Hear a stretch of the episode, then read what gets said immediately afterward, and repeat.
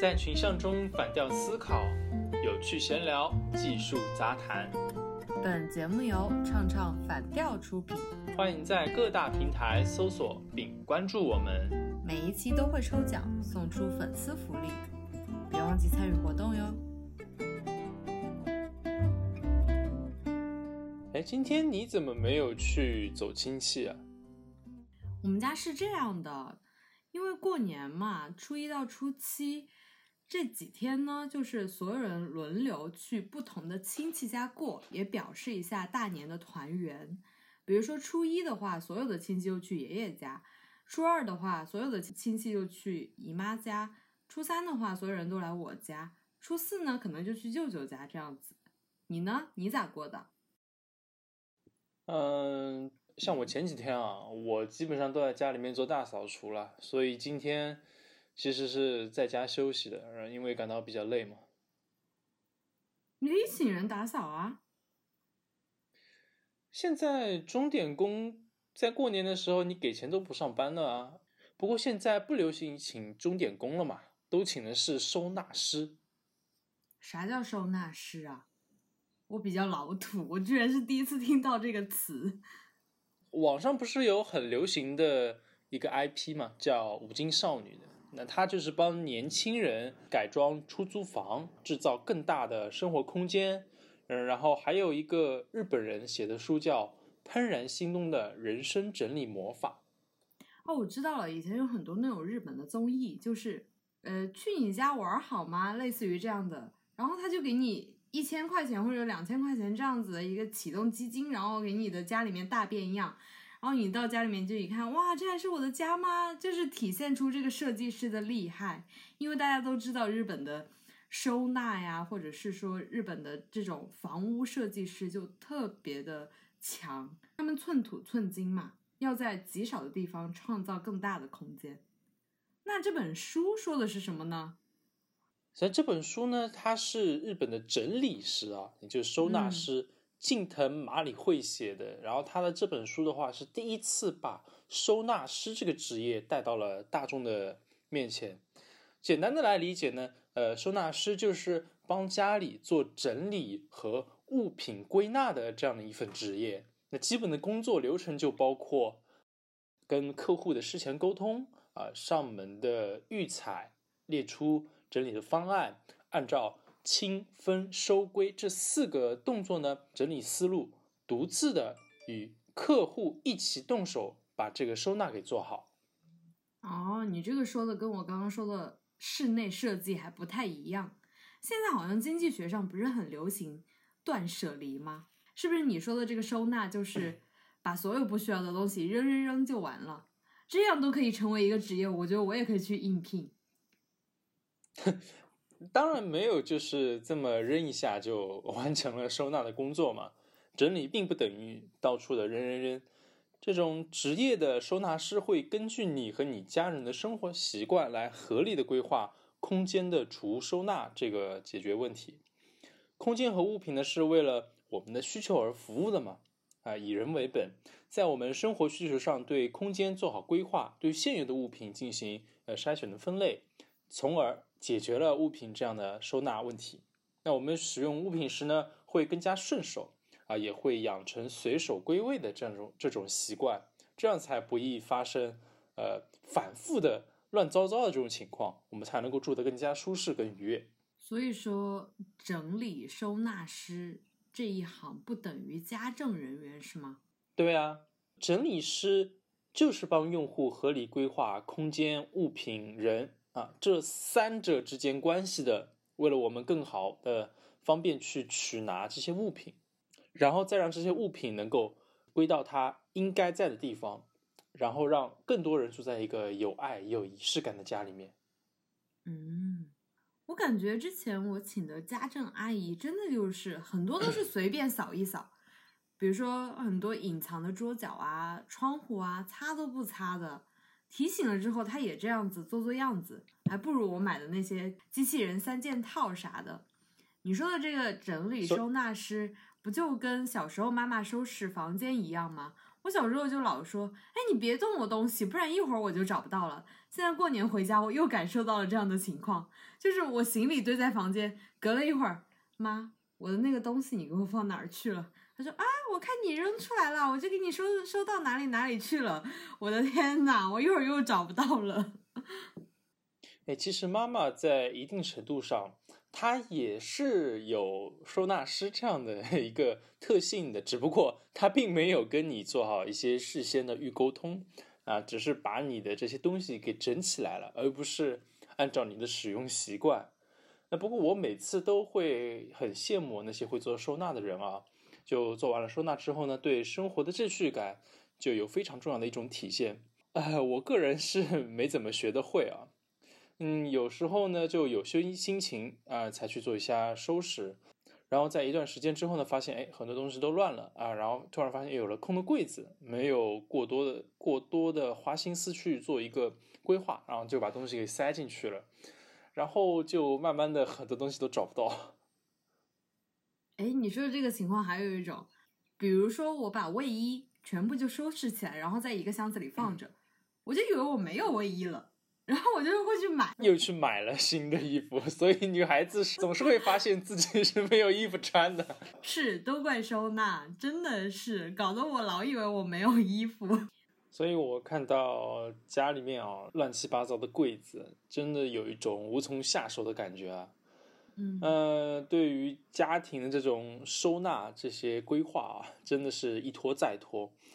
现在居然发现，哎。在中国居然已经有收纳师这个职业了，果然有需求的地方就有市场。你所在的城市果然是大城市，像我的城市就没有。你可以靠你自己啊。感觉怎么样呢？嗯，呃，根据我的观察，就收纳师他们真的蛮专业的啊。首先他们会定一个诊断日。整理师会带着他的助手和工具来看房子的具体情况，会针对性的提前做一些准备工作，包括什么，嗯，测量每一个柜子的尺寸呐，然后询问每个柜子的功能啊，然后还要调研这些用户跟其他的家人的生活习惯和日常的行动路线。然后呢，再针对性的准备一些什么全新的收纳盒啊、收纳柜、首饰盒等等这些东西啊，然后会对每一个可以收纳的空间进行拍照的记，进行拍照的记录，然后再后再有后续的一系列的工作进行开展了。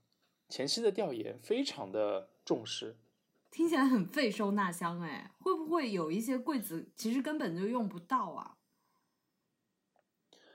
嗯。其实是会收到一些大大小小的收纳箱，他们详细的做规划之后啊，他们只会去买那些你用得到的收纳箱，因为如果说多买了的话，那也失去了收纳的意义了嘛，因为他要把你的空间给规划出来，让你有更大的活动空间嘛。比如说第二天早上九点钟，然后就有六个穿着整齐制服的整理师齐刷刷的出现在家门口，带着他们专业的。工具拖鞋哦，还有手套，哇，贼专业耶！这个听起来，对，还有什么就是衣架、电钻、收纳盒、一次性手套、酒精消毒棉片。我的天，不知道的人以为他们是来上门搞装修的。如果自己收拾，我肯定就先不管三七二十一，也会全部买很多收纳箱，然后开始收手。我根本不会准备什么电钻啊、手套啊，还有消毒的东西。所以他们就开始给你家里面开始大装修了吗？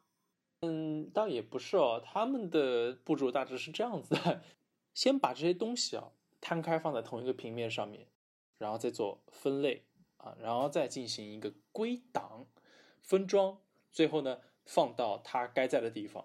啊，这个也有点像我在家里面收拾。如果我收拾衣柜或者是呃衣架的话，我会把所有的衣服全部摊在床上。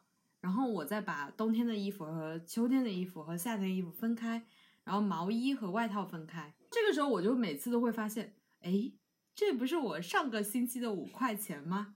哎，那不是我很久都没有找到的耳环吗？隔了一会儿还能找到我的首饰。就是总而言之，你一收拾就会发现很多找不到的东西忽然就出现了。你的收纳活动就是一个淘宝的过程，时不时的会发现自己过期的惊喜。我也是在他们做收纳工作的时候，我才发现，哎，原来我女朋友原来有这么多的衣服跟化妆品，而且有些还有重复了。那么在整理的过程中呢，有一个收纳师，他是作为项目经理一样的，负责把所有的物品进行归类跟收放。其余的整理师呢，就会根据收纳师的这个指挥，再做具体的分类跟整叠的一个活动。嗯。我还挺适合去当这个指挥官的，就很简单，就指使，哎，你把这个放那儿，那个放那儿，就很简单啊，就不用费什么脑子。哎，你真不要小看他这个职业哦，他们会根据衣服不同材质，用不同的方法去进行整叠，然后还会给你每一个收纳箱打上标签，就像是什么呢？就像是你家里面的图书管理员一样。会把这些衣服啊进行专门的分门别类。像你刚刚有提到，你女朋友不是有很多化妆品啊，或者是衣服买重复了？我其实一直都有疑问：如果我的化妆品重复了，那我应该扔掉，还是应该先用那个快过期的，还是用那个没有过期的呢？哎，他这个整理师的专业在这个方面也体现出来了。那有的人呢？就会对护肤品和化妆品非常的了解，然后有的整理师，有的收纳师呢就会对皮具、毛衣很了解，然后他们会对你的过期的、过旧的物品进行比较好的一个维护的建议，然后就告诉你，哎，哪些东西可以扔啊，哪些可以再修修补补啊，可能还可以继续用下去。这么说，他还给你省钱了，所以它贵吗？他们贵吗？我很关心他们贵不贵。这个要，这个还是要根据具体的情况来的哦，因为他们也是有不同的一些档位的。嗯，跟我据我自己的了解的话，有八百九十九一档，两千九百九十九一档的啊，当然是四次的，还有四千五百九十九一档啊，给你做六次的。这个是针对的是衣柜收纳的这个服务吗？那么剩下的还有什么冰箱的收纳？厨房的收纳，它的具体情况的话，有就更加的不一样了。哦，也是有不同档次的。对，再进一步的哦，如果你家里面的这个柜子啊什么的，如果说设置的是不合理的，他们还会提供帮你去拆掉，重新做一个的这样的一个服务，就帮你的整个收纳空间给进行个性化的、合理化的一个重新的定制。那这样说的话，我每次收纳我的冰箱的时候，我不就省掉了很多钱？赚钱了！你下次不要请人了，你请我，我去你家给你收拾冰箱，让你打飞的过来整理冰箱啊！我觉得突然间变得好富有。你可以包机票吗？来回？嗯，我可以给你包飞机餐。我还有最后一个问题哦，像我这种世纪懒人的话。看着收纳起来肯定很开心，就是收拾好了嘛，家里面干净了就很开心啊。但是当他收纳好之后，我就不敢乱动东西，你知道吗？就是会觉得，哎，人家收拾的那么好，我就不好意思去碰。就是不乱动这些东西的结果，就是我会买新的。就比如说一叠衣服叠好了，然后我怎么办呢？算了，我买一件新的吧。就就。我能够理解你的这个心情，就像我看到非常精美的甜点的时候，我都就更多的是哎，多拍拍拍，然后不舍得去把它吃掉。然后最关键的是什么？你买了新的东西回来之后，你又开始乱放。